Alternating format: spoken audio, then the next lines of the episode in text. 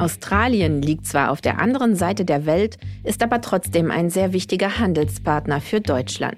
Das bilaterale Handelsvolumen lag 2022 bei fast 18 Milliarden Euro. Kohle und Eisenerz waren über Jahrzehnte die Basis der australischen Wirtschaft. Heute locken verstärkt Lithium, Kobalt und seltene Erden. Auch Wasserstoff steht immer mehr im Fokus.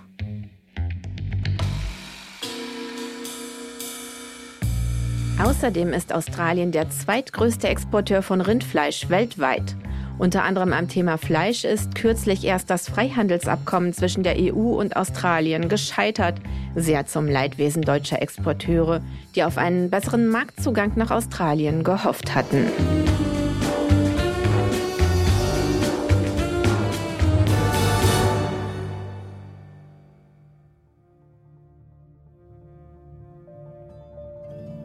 Wenn wir heute nach Australien schauen, dann widmen wir uns nicht nur einem Land, sondern gleich einem ganzen Kontinent.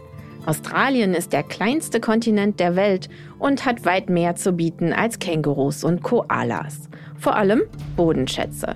Seltene Erden, Uran, Kohle, Eisen und Kupfererz haben Australien seit den 1990er Jahren zu Wohlstand verholfen.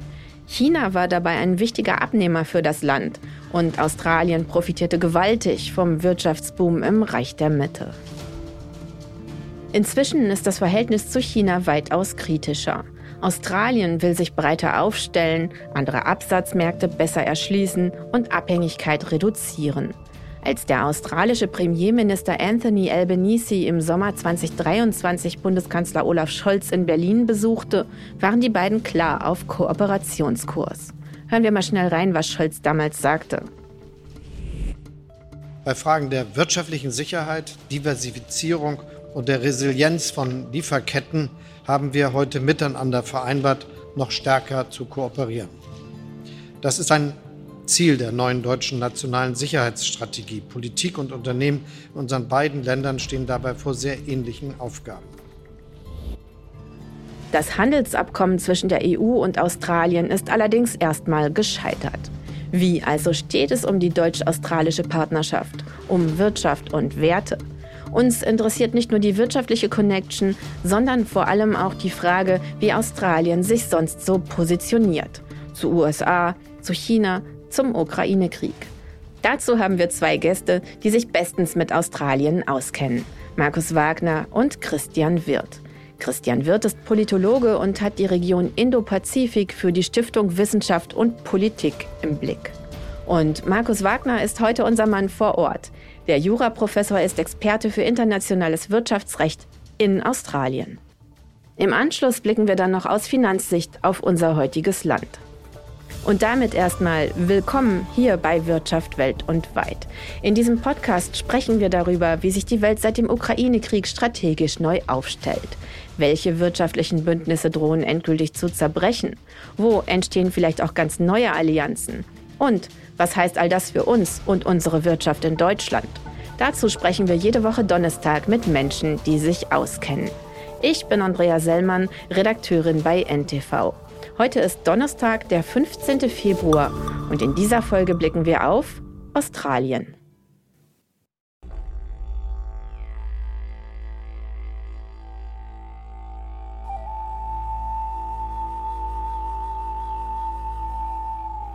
Wer an Down Under denkt, der hat meist sofort ein Bild im Kopf, den Uluru. Mitten im Nichts steht das Heiligtum der Aborigines, das der Legende nach von den Vorfahren der australischen Ureinwohner erschaffen wurde. Viele kennen ihn auch als Ayers Rock, denn so wurde er lange von den Einwanderern aus Europa genannt. Je nach Wetterlage und Sonnenstand scheint der Uluru seine Farbe zu wechseln. Denn neben Sandstein, Feldspat und Quarz besteht er auch aus Eisen. Es ist also schlichtweg Rost, der den Berg in den beeindruckendsten Rottönen schillern lässt. Etwa 27 Millionen Menschen leben in Australien, das mit rund 7,7 Millionen Quadratkilometern das sechstgrößte Land weltweit ist.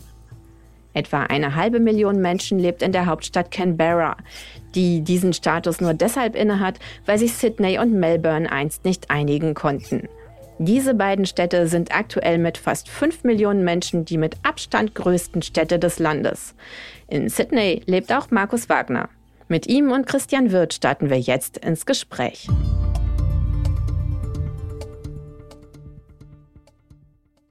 Herr Wirth, Herr Wagner, willkommen bei Wirtschaft Welt und Weit. Ich freue mich sehr, dass wir einen Termin gefunden haben, trotz zehn Stunden Zeitverschiebung zwischen Deutschland und Australien.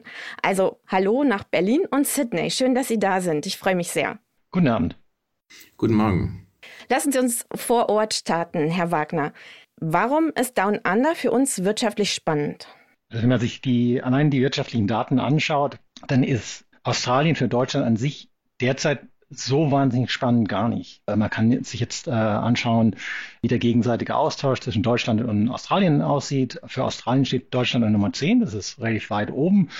Im gegenteiligen äh, Austausch steht Australien ein bisschen weiter unten.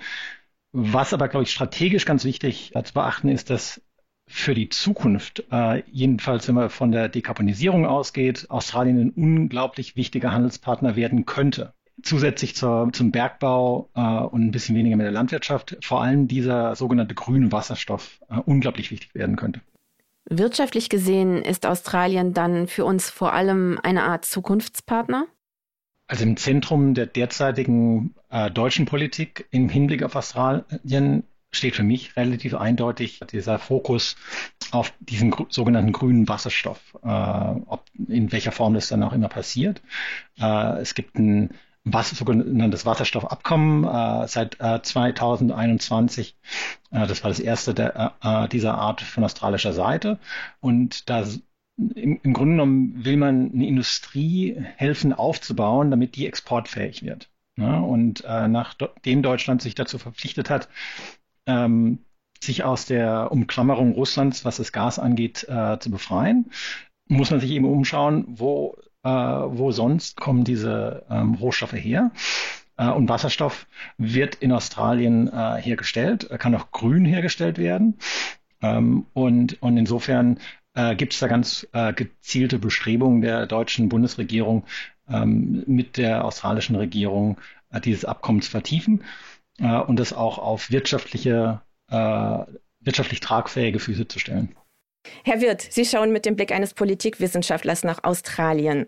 Was ist für Sie besonders spannend? Ähm, aus politischer Sicht ist natürlich so, dass Australien ähm, aus, aus, zwei Gründen. Einmal eher gegenwartsbezogen wichtig geworden ist, wenn es um äh, den russischen äh, Krieg gegen die Ukraine geht und zukunftsbezogen, wenn es um China geht und die Diversifizierung von wirtschaftlichen äh, Beziehungen, von wirtschaftlichen Abhängigkeiten, auch natürlich von gewissen Ressourcen, die Australien äh, auch ähm, hätte und liefern könnte. Lassen Sie uns ganz kurz noch bei der Wirtschaft bleiben. Also wirtschaftlich gesehen haben wir ja hier in Deutschland vor allem zur Kenntnis genommen, dass das Freihandelsabkommen zwischen der Europäischen Union und Australien gescheitert ist. Letzten Herbst war das. Woran genau hat es gelegen? Also die Frage bei, bei solchen Handelsabkommen ist immer, kann man die eigenen äh, Leute davon überzeugen, dass man dieses Handelsabkommen mit der jeweils anderen Seite braucht. Ne? Und äh, die Australier wollten einen vergrößerten Einfuhr oder Ausfuhr von Rindfleisch, weiteren Agrar Agrarprodukten. Die äh, EU hat sich Rohstoffe erhofft, wollte auf der anderen Seite mehr Autos verkaufen und äh, die, die Reportagen so anschaut, dann hat es im Grunde damit, damit zu tun, weniger von wegen diese geografischen Indikationen oder Indikatoren, sondern die Agrarlobbys in Australien und der EU sind unglaublich mächtig und wollten den entsprechenden Kompromiss nicht eingehen. Das ist äh, und die Lobby zum, äh, sozusagen für grüne Energieträger war nicht stark genug, um diesen Widerstand äh, zu durchbrechen. Welche Bedeutung hat das für uns? Die Bedeutung von dem Handelsabkommen war natürlich einerseits äh, wirtschaftlich, auf der anderen Seite auch politisch wäre es unglaublich wichtig gewesen. Äh, wenn man sich das anschaut, man hat seit fünf Jahren verhandelt, äh, zwischen 2018 und äh, Oktober 2023. Beide Seiten zeigten sich irgendwie geschockt. Ähm, ob das dann tatsächlich der Wahrheit äh, entsprach sei dahingestellt. Aber eigentlich sind Australien und die EU und damit natürlich auch Deutschland natürliche Partner, nicht nur was den Handel angeht, sondern auch was die, was die ähm, politisch-strategische äh, strategische, äh, Ausrichtungen zwischen den beiden Ländern angeht. Warum ist Australien für Deutschland und für Europa insgesamt so wichtig? Was meinen Sie, Herr Wirth? Ähm, mit Australien ist es, denke ich, so, dass halt das Land äh, so eher für Europa jetzt wichtig geworden ist vor dem Hintergrund der politischen Entwicklung. Ja, also äh, der Konflikt äh, in der Ukraine, der russische Angriff auf die Ukraine und die entsprechende Frage von wirtschaftlichen Abhängigkeiten, von Abhängigkeiten von äh, Rohstofflieferungen ähm, und dann auch die geopolitische Komponente, die mehr militärische Komponente, wo es um militärische Unterstützung geht. Und da spielt Australien in zwei Dimension eigentlich eine jetzt viel größere Rolle und ist quasi auf dem europäischen Radarschirm aufgetaucht. Ähm, und zwar, wenn es um die Ukraine geht, ganz praktisch ist Australien einer, Australien einer der Partner, auch der NATO, die ähm, die Ukraine unterstützen dabei, sich gegen den russischen Angriff zu wehren. Sie tun das finanziell mit militärischen Mitteln. Ähm, das ist einmal das wirklich, was man gerade jetzt sehen kann und was auch äh, von politischem Interesse ist. Ähm, wir konnten das sehen anlässlich des Besuchs von äh, des australischen Premiers Albanese in Berlin im Juli. Ähm, Bundeskanzler Scholz meinte auch, äh, das sei ein starkes Signal der Solidarität Australiens. Das ist mal der eine Teil. Und dann gibt es den anderen und der ist ein bisschen mehr zukunftsgerichtet. Aber da geht es auch um wirtschaftliche Abhängigkeiten und um militärische Fragen. Und äh, natürlich äh, ist da äh, die große Frage im Raum, wie China sich in Zukunft in die regionale und globale Ordnung integriert und wie man eigentlich äh, schauen kann, dass China nicht zu viel Einfluss gewinnt, gerade in Bereichen, wo das nicht gewünscht ist. Ähm, natürlich ist da Australien näher dran, äh, hat mehr Erfahrung im Austausch mit China und hat auch äh, die Frage der wirtschaftlichen Abhängigkeiten zu beantworten. Lassen Sie uns mal gerade beim Ukraine-Krieg bleiben. Der jährt sich ja in diesen Tagen leider, muss man sagen, schon zum zweiten Mal. Wie ähm, präsent ist das bei Ihnen in Australien, Herr Wagner? Also ich möchte Ihnen nicht widersprechen. Äh, für mich ist, fängt der Ukraine-Krieg aber viel früher an. Ne? Also er fängt im Jahr 2014 an und nicht seit zwei Jahren. Also das ist äh, das wird häufig so dargestellt, aber äh, die, die Invasion äh, viel, äh, hat schon viel früher angefangen. Wie wird der in Australien wahrgenommen? Was die Situation hier in, in Australien angeht, äh, würde ich sagen, gibt es eine grundsätzlich unterstützende Haltung, die ist ganz auch ganz unabhängig äh, von, von politischen, äh, von der politischen äh, Richtung. Wir hatten hier vor acht, knapp 18 Monaten äh, Wahlen oder ein bisschen weniger äh, Wahlen und die, die grundsätzliche äh, Richtung zwischen den politischen Parteien unterscheidet sich da, da groß nicht, sondern Russland wird als Kriegstreiber angesehen, Ukraine als Opfer und ähm, auf der Basis ist auch die Unterstützung, glaube ich, für äh, die Ukraine aus Australien, was Waffenlieferungen angeht und was Materiallieferungen angeht. Äh, vor dem Hintergrund ist, ist, ist diese Unterstützung eben auch zu sehen. Herr Wirth, ist Australien da ein wichtiger Wertepartner? Ja, ich denke schon. Und gerade wenn wir von diesem russischen Angriff auf die Ukraine sprechen, ist es ja so, dass eigentlich das auch in Australien schon länger ein Thema ist. Ich kann mich erinnern an das Jahr 2014, als ich da vor Ort gearbeitet hatte. Da war ja ähm, war es ja so, dass ähm, russisch äh, unterstützte Milizen in der Ukraine ein Flugzeug der äh, Malaysia Air abgeschossen hatten, wo auch viele australische Passagiere an Bord waren und das natürlich sehr stark ähm, wahrgenommen wurde und auch politisch dann Konsequenzen hatte. Es gab dann den damals noch G8-Gipfel in Brisbane, also auch Wladimir Putin war da angereist und die Episode als der australische Premier damals Tony Abbott äh, gesagt hätte, er hätte äh, Präsident Putin konfrontiert. Da hat er äh, einen typisch australischen Begriff aus der Sportwelt äh, gebraucht und gesagt, er hätte ihn geschirtfronted, also quasi die Brust gezeigt mit seinem Shirt und ähm, zur Rede gestellt. Ähm, also das war damals schon ein großes äh, äh, Problem. Und insofern ist auch die Bedrohungswahrnehmung in Australien dieses Konflikts schon etwas, was sich über eine gewisse Zeit entwickelt hat. Und man darf auch nicht ver äh, vergessen, dass Australien schon lange ähm, besonders seit dem Global War on Terror ein Partner der NATO ist und ähm, so Beziehungen bestehen und das sich so entwickelt hat. Also hier haben wir eine Komponente, eine politische Komponente, die sich um die Ukraine dreht und natürlich auch dann die zweite, auf die wir sicher noch zu sprechen kommen, die Frage ähm, äh, der Zukunft Chinas. Ja, China, ein wichtiges Thema und über Jahrzehnte wichtiger Absatzmarkt für Australien. Die Rohstoffe und damit sowas wie der Grundstein für den wirtschaftlichen Wohlstand Australiens. Was ist dann passiert, dass sich das Verhältnis verschlechtert hat? Was hat das Blatt gewendet?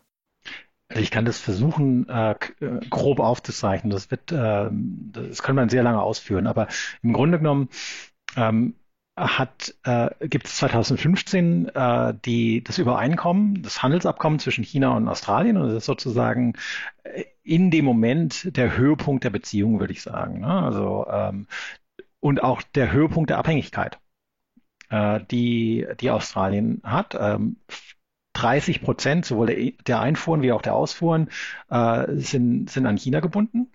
Ähm, und das äh, trifft nicht nur äh, den Bergbau, sondern auch die Landwirtschaft zum Beispiel. Äh, vor allem die hochpreisigen Produkte werden hauptsächlich nach äh, China äh, verkauft. Und dann gibt's eine ganze Reihe von, äh, von äh, Geschichten und Episoden, die das Verhältnis dann äh, über die Zeit äh, hinaus äh, äh, versauen sozusagen. Und dann kommt Covid noch dazu und dann haben sie den perfekten äh, Sturm, der sich da zusammenbraut. Äh, sie hatten Kritik an, äh, an China, was die, die, die Behandlung der Uiguren angeht, äh, was das Gesetz, äh, Sicherheitsgesetz in Hongkong angeht, dann der Beginn äh, eine, eine Untersuchung, die von der Vorgängerregierung angestrebt wurde auf internationaler Ebene, ähm, was, was den Beginn äh, von Covid-19 ähm, äh, betrifft. Äh, dann wurden noch zwei chinesische Firmen aus dem 5G-Netz ähm, äh, oder nicht äh, durften durften nicht äh, am 5G-Netz mit teilnehmen. Äh, und das war für die chinesische Seite ein Affront. Und zwar ein Affront, der sich über Jahre hinweg hingezogen hat. Und China hat dann sozusagen Gegenmaßnahmen ergriffen. Ähm, und diese Gegenmaßnahmen, die kann man auf dem Teller sozusagen ganz gut darstellen. Ne? Also das hat äh, Hummer aus Australien, äh, die Kohle, das hat Rindfleisch, ähm, ähm, verschiedene Getreidesorten und Wein. Und die wurden alle entweder gar nicht reingelassen, äh, aus teilweise recht oberflächlichen Gründen und auch Gründen, die, die nicht besonders sinnvoll waren. Und ähm, ähm, oder sie wurden nur äh, reingelassen mit erheblichen Einfuhr, Einfuhrzöllen. Ähm, und das hat äh, australische Produkte ähm, äh, und ähm, nicht mehr nicht mehr wirtschaftlich äh, ähm, gemacht in, in China und damit war der größte Absatzmarkt äh, für ganz viele Produkte äh, einfach weggebrochen. Kann man da noch was retten oder wie sehen Sie das? Ja, ich denke ganz generell, wenn man halt die australische hm, Außensicherheitspolitik, auch Handelspolitik verstehen will, muss man sich gerade aus europäischer Perspektive halt äh, erstmal bewusst werden, wie die strukturellen Faktoren ein bisschen aussehen, aus, ja, wenn man in Australien ist. Und Australien ist halt ein Inselkontinent, ähm, der zwischen dem Pazifischen und dem Indischen Ozean liegt, nahe bei Asien, aber sich eigentlich nicht so zu Asien äh, gehören sieht. Das ist ja sehr europäisch und britisch geprägt, das Land auch gerade politisch. Äh, und wie wir jetzt gehört haben, ist dann halt auf einer Seite diese immer stärkere Abhängigkeit von Asien im wirtschaftlichen Bereich, aber auch Asien, sprich China. Und das verträgt sich halt nicht gut mit der sicherheitsaußenpolitischen Orientierung und Abhängigkeit, die historisch eben als Teil des äh, British Empire, des Commonwealth von England besteht oder von Großbritannien bestanden hat und nachher von den USA weitergeführt wurde. Und je mehr sich natürlich China mit seinen Nachbarn in Asien und mit den USA in einem Spannungsverhältnis befindet, je mehr äh, werden halt dann auch nicht nur die politischen äh, Beziehungen mit China, sondern auch die wirtschaftlichen Abhängigkeiten zum Thema und müssen hinterfragt werden. Wie groß ist dieses Spannungsfeld? Also die USA als wichtiger politischer Partner, China als wichtiger Handelspartner. Wie würden Sie das beschreiben, Herr Wagner? Das lässt sich vielleicht ganz klassisch daran beschreiben an dem Projekt, an dem ich gerade arbeite. Ähm, das äh, Projekt nennt sich Weaponized Trade, also nicht Waffenhandel, sondern Handel als, Handel als Waffe.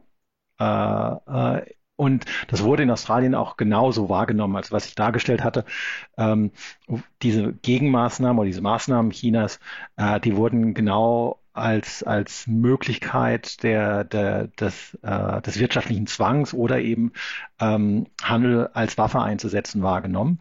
Äh, und als wir das, äh, als wir das Projekt aufgesetzt haben, war noch nicht entschieden worden, in welche Richtung Australien sich im Endeffekt entscheidet. Ne? Also Australien hatte die Möglichkeit, sich entweder näher an China anzubinden, an den wirtschaftlichen, großen wirtschaftlichen Partner, oder sich näher an, Austra äh, an, an die USA, äh, den, den politischen Partner im, im Pazifikraum um, und dann später im indopazifischen Raum äh, weiter anzubinden. Und die für mich der, die, die endgültige Entscheidung, dass es in die zweite Richtung gegangen ist, war dann die Entscheidung, sich für äh, sich gegen äh, U-Boote aus Frankreich zu entscheiden und für U-Boote aus den USA beziehungsweise äh, ähm, ähm, Technologie aus, aus Großbritannien und den USA, diese sogenannte AUKUS-Entscheidung. Äh, und ich glaube, das ist, ähm, das bedeutet nicht, dass diese ähm, dass dieses äh, Handel als Waffe einzusetzen komplett weggefallen ist. Im Gegenteil. Ähm, aber äh, dass man sich eben weiter orientiert hat äh, und auch weise diversifiziert hat, äh, was gerade auch den Handel angeht. Also dieser starke Fokus auf, auf China, den gibt es zwar immer noch, aber der ist zurückgenommen worden. Und wie kann man das Verhältnis wieder verbessern? Dieses Verhältnis hat sich einfach schon dadurch gebessert, dass die Regierung sich, äh, dass, dass ein Regierungswechsel stattgefunden hat in Australien. Also die, die, äh, die Labour-Partei war, glaube ich, eher dazu geneigt, konzilianter mit äh, der chinesischen Regierung umzugehen. Und es hatte gar nicht so sehr da, was damit zu tun, dass sich groß die Politik geändert hat, sondern dass sich die Rhetorik geändert hat. Also wenn man sich die Vorgängerregierung anschaut, die war ganz dezidiert auf, das das hört sich jetzt ein bisschen flapsig an, auf Krawall aus. Ne? Das war so ein, ich beschreibe das teilweise als vorauseilender Gehorsam, was die USA angeht. Da wurde mehr gemacht, als was die USA eigentlich wollten teilweise. Und da wurde auch rhetorisch immer ganz stark aufgebaut. Also das äh, Shirtfronting, was Herr Wirt schon angesprochen hat, ähm, das, das hat äh, Scott Morrison zwar nicht gemacht, aber im, im Hinblick auf äh, Vorwürfe an China, das hat, das wurde die Politik genauso weiter betrieben der Wandel ist in der Rhetorik, äh, nachdem die Labour-Regierung äh, an die Macht gekommen ist, der war ganz klar äh, äh zu sehen. Äh, und das hat das Verhältnis zum Teil verbessert, äh, aber noch nicht auf die Situation von 2015 wieder zurückgesetzt. Und das wird auch nicht mehr passieren, meiner Meinung nach. Haben Sie da noch Hoffnung, Herr Wirth? Strukturell haben sich die Faktoren natürlich nicht verbessert und die werden sich auch nicht verbessern. Das hat eigentlich, ich würde mal sagen, zwei Gründe. Äh, der erste natürlich liegt in China. Ähm, die kommunistische Partei unter Xi Jinping äh, ist halt äh, auch ein Stück weit zurückgekehrt zu ähm, einer innenpolitischen Verhärtung gepaart mit einem Auftreten ähm, sehr mehr selbstbewussten oder oberflächlich selbstbewussten Auftreten gegenüber außen. Man fordert seinen Platz ein, man fordert Respekt ein, ohne wirklich die eigenen Politik, also Kompromisse eingehen zu können. Und das, ähm, ja, das äh, stimmt natürlich nicht sehr äh, optimistisch für die Zukunft. Der andere Punkt dann ähm, ist die generelle strukturelle Frage, wo halt in den USA China immer mehr als Bedrohung für die amerikanische Vorherrschaft in der Region oder weltweit angesehen wird. Ob das wirklich so eine Gefahr ist, äh, kann man diskutieren, aber es ist jedenfalls so und das beeinflusst natürlich die chinesische Politik gegenüber dem Allianzpartner der USA, gegenüber Australien und die australische Politik gegenüber beiden anderen Akteuren. Also ich bin da pessimistisch, ja.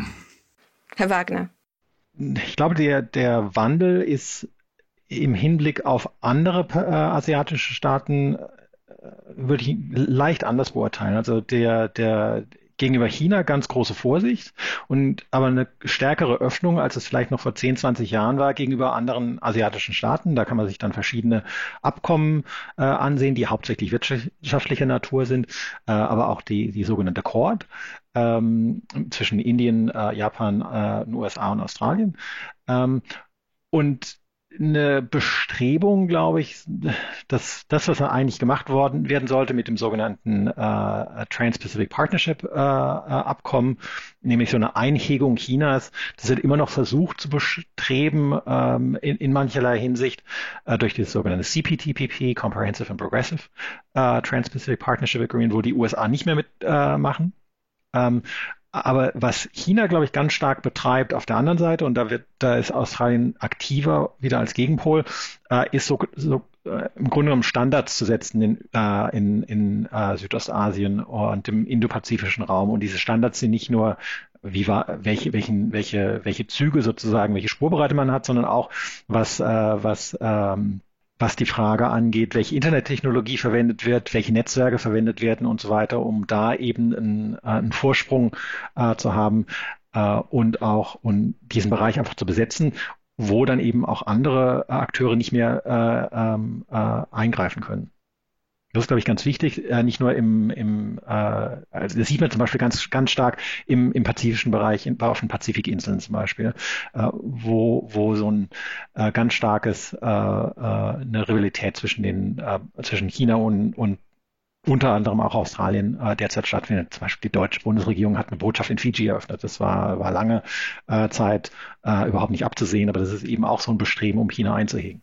Ja, genau. Also ich denke, es geht halt schon um die, die Frage, wie, wie geht man mit China um? Ähm, und ähm, ich denke, da gibt's äh, eigentlich ja zwei verschiedene Herangehensweisen. Es gibt, auch wenn das nicht immer so offen diskutiert wird, ähm, es ist einmal die etwas, ähm, ich würde mal sagen, eigentlich aggressivere, aber im Grunde genommen defensive Herangehensweise, wo man sagt, ja, mit China eindämmen. Also ähnlich ein bisschen, wie man das im Kalten Krieg gemacht hat, äh, militärisch und wirtschaftspolitisch wirklich äh, alles entgegensetzen, eine Koalition von Gleichgesinnten ähm, ja, herstellen, die dann wirklich äh, China Paroli bieten und schauen, dass China nicht schalten und walten kann, wie es will, dass die kleinere Staaten auch nicht so äh, vulnerabel sind gegenüber dem chinesischen wirtschaftlichen äh, Einfluss.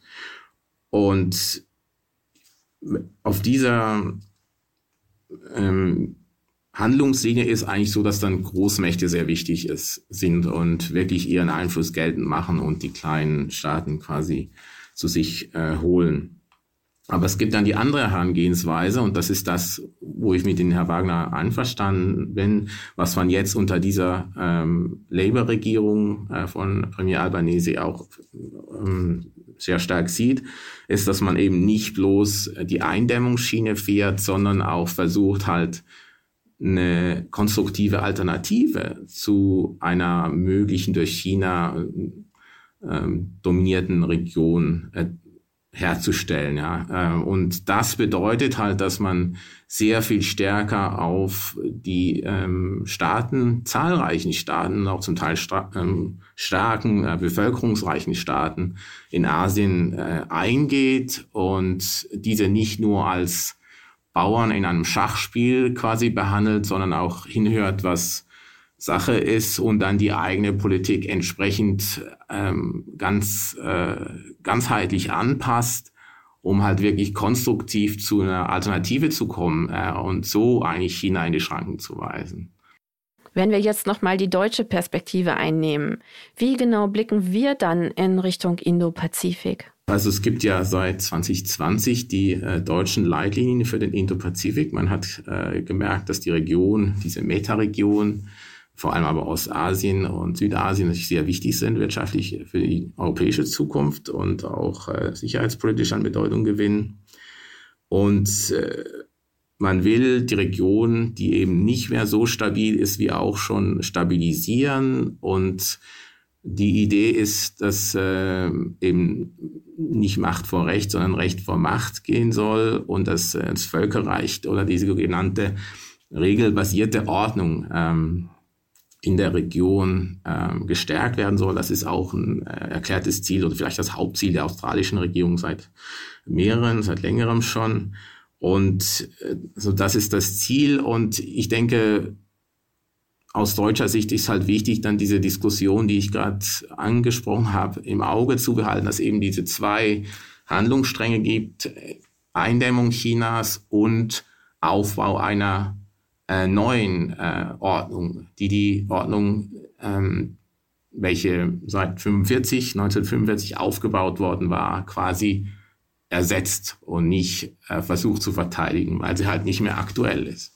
Und das ist eine Debatte, die ganz äh, ein bisschen schwierig ist, die ist nicht sehr einfach und ich denke, die äh, kann man in Deutschland auch noch ein bisschen intensiver führen.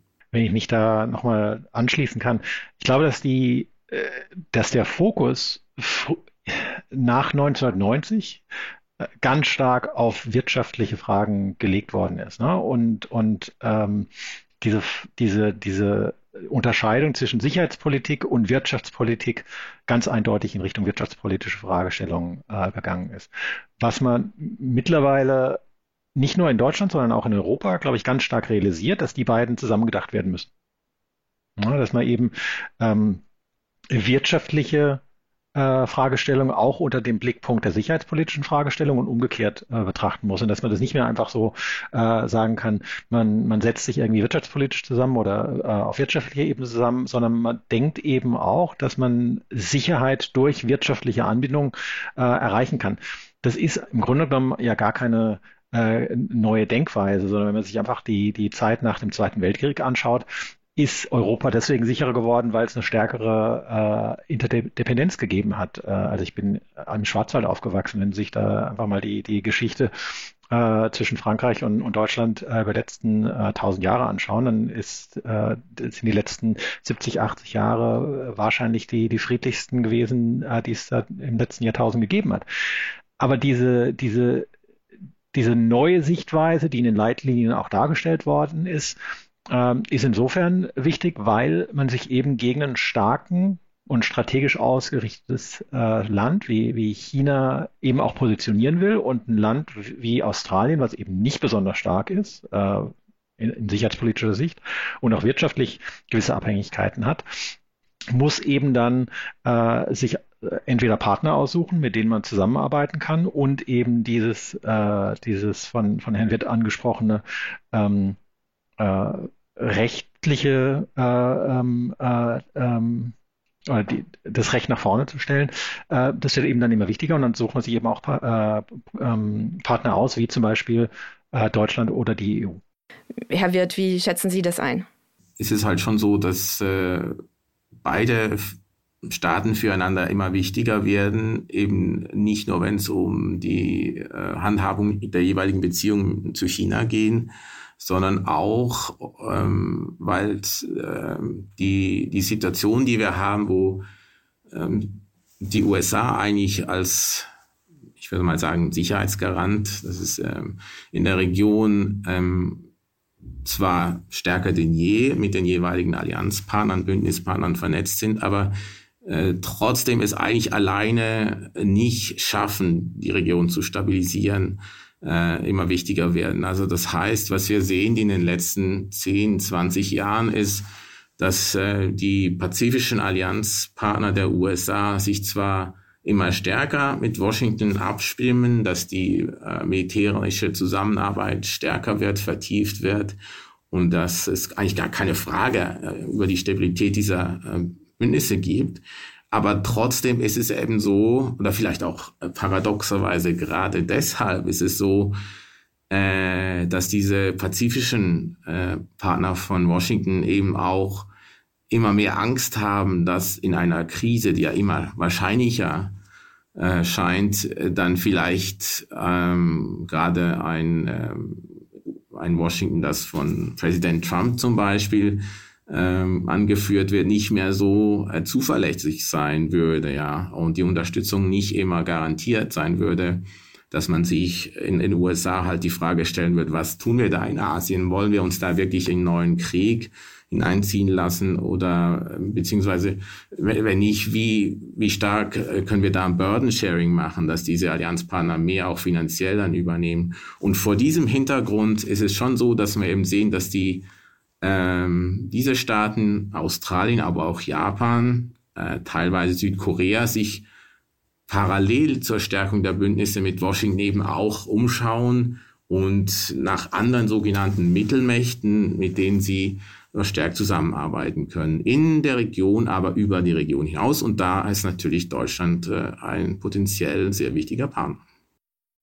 Wir werden das von hier aus ganz genau weiter beobachten. Das waren eine Menge Informationen heute. Vielen Dank dafür und bis hoffentlich bald. Ich danke Ihnen. Danke Ihnen. Und jetzt ist Zeit, um nochmal aus der Sicht unserer NTV-Börsenprofis auf Australien zu schauen. Also ab nach Down Under mit Telebörsenchef Ulrich Reitz und seinem Team. Dankeschön, Andrea. Und ich spreche jetzt mit meinem Börsenkollegen Friedhelm Tilgen. Freddy, Australien. Was unterscheidet die australische Wirtschaft von der anderer Industrieländer? Die Größe auf jeden Fall schon mal nicht, denn äh, Australien ist, äh, was das Bruttoinlandsprodukt angeht, äh, wirklich sehr, sehr groß. Das zwölf größte Land der Erde, obwohl es ja äh, ein bisschen weniger als 30 Millionen Einwohner hat. Aber eben, und da kommen wir zu dem Unterschied, über eine riesige Fläche pro Einwohner verfügt und riesengroße Rohstoffvorkommen hat. Und die Rohstoffvorkommen sind auch genau das, was den Unterschied ausmacht. Damit gehört Australien zu solchen Ländern wie Kanada oder Norwegen, die auch sehr viele Rohstoffe haben und der Exportanteil der Rohstoffe in alle Welt, vor allen Dingen Kohle, Eisenerz, Gold, aber auch Erdöl und Erdgas, ist so entscheidend für die Wirtschaft, dass sowohl Wirtschaft als auch Währung, der australische Dollar, direkt abhängen vom Wohl und Wir der Rohstoffe weltweit. Und das ist etwas, was wir hier in Europa, zumindest in Deutschland, in Europa teilweise schon, aber in Deutschland ebenso nicht kennen. Lass uns auf die Börse dort schauen. Welche Bedeutung hat die?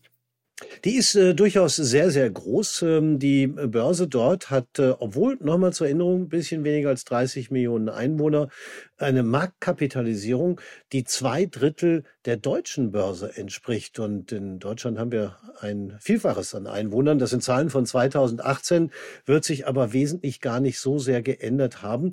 Und ähm, damit ist die Börse, die Wertpapierbörse, sowohl was die Aktien als auch was die Anleihen dort angeht, ein entscheidender Faktor für die Wirtschaft und auch für die Geldindustrie des Landes. Ähm, der Markt ist absolut ausgebaut, wie wir das kennen. Es gibt einen Futures-Markt, es gibt äh, äh, Fonds, es gibt äh, CFDs.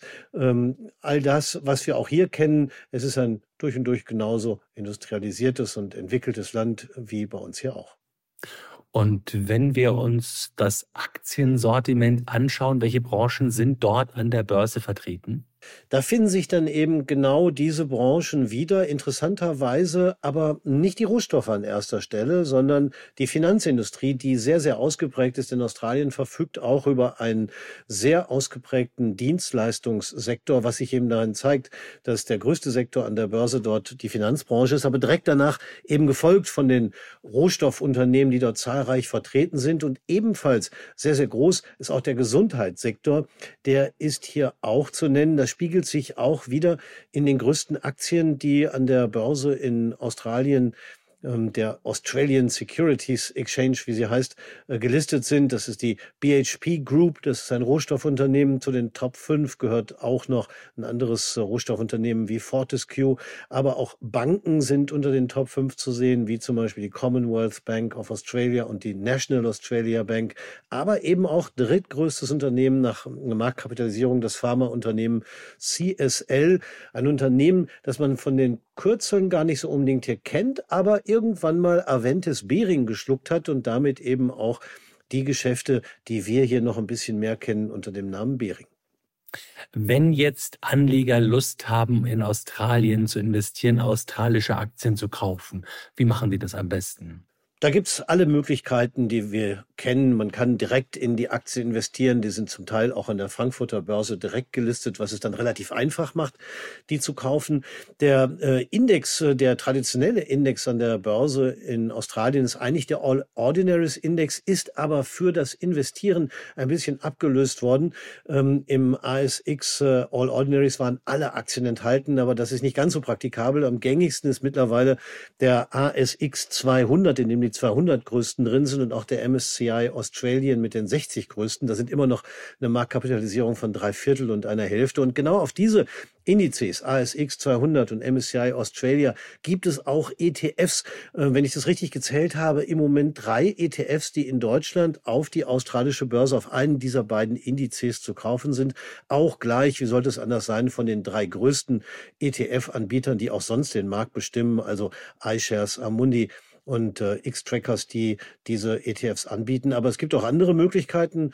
Ähm, es, neben den australischen Index, Indizes sind auch pazifisch, asiatisch-pazifische Indizes verbreitet, mit oder ohne Japan. Und gerade wenn sie ohne Japan sind, dann macht der australische Anteil einen sehr, sehr großen Anteil aus, eine Hälfte bis drei Viertel, wo man aber dann auch noch eine Beimischung aus asiatischen Aktien hat. Auch darauf gibt es natürlich ETFs zu kaufen, hier auch auf dem deutschen Markt. Und äh, ansonsten, wer will, kann natürlich auch äh, mit Zertifikaten darauf setzen, auch äh, Futures kaufen. Da braucht man eigentlich ein bisschen mehr Geld und das Risiko ist entsprechend groß bis hin zum ähm, Totalverlust. Aber es zeigt eben, es ist ein durch und durch ähm, äh, arbeitsteiliger Finanzmarkt, der alles bereithält, was wir an Finanzinstrumenten auch hier kennen. Die Performance übrigens, naja, die war ein bisschen durchwachsen, wenn wir uns den All Ordinaries Index angucken. In einem Jahr jetzt gerade mal 1,4 Prozent ist jetzt nicht so dolle, über fünf Jahre 28 Prozent. Aber das liegt eben daran, dass die Rohstoffe gerade im letzten Jahr eben nicht deutlich gestiegen sind, sondern zurückgekommen sind. Und das spürt man in Australien sofort in Wirtschaft, Börse und bei der Währung. Spannend. Danke dir, Freddy. Und damit Rückpass zu dir, Andrea. Lieber Uli, lieber Freddy, vielen Dank für eure Infos. Und wenn Sie, liebe Hörerinnen und Hörer, mehr von unserem Börsenteam hören, vor allem aber auch mal sehen möchten, dann schalten Sie einfach mal den Fernseher ein und schauen bei uns, bei NTV vorbei. Die NTV Telebörse informiert Sie jeden Tag aufs Neue über alles Wichtige von der Börse, aktuelle News aus der Finanzwelt und was unsere Wirtschaft sonst noch bewegt. Redakteure dieses Podcasts sind Céline Geoffroy, Lea Pasch, Laszlo Danny, das NTV Telebörsenteam und ich, Andrea Sellmann. Produzent ist Wake One aus dem Team der Audio Alliance. Wenn Sie uns Feedback geben wollen, tun Sie das gerne. Unter www.ntv.de freuen wir uns auf Lob, Kritik und natürlich auch auf Ihre Themenvorschläge. Und zum Schluss habe ich noch unseren kleinen obligatorischen Hinweis für Sie. Dieser Podcast ist keine Anlageberatung. Vor dem Kauf von Aktien, Anleihen oder anderen Geldanlagen informieren Sie sich also bitte unbedingt noch an anderer Stelle. Das war's von uns für heute. Vielen Dank, dass Sie zugehört haben. Nächsten Donnerstag sind wir mit einer neuen Folge wieder für Sie da. Bis dahin wünschen wir eine schöne Woche, bleiben Sie uns treu und machen Sie es gut.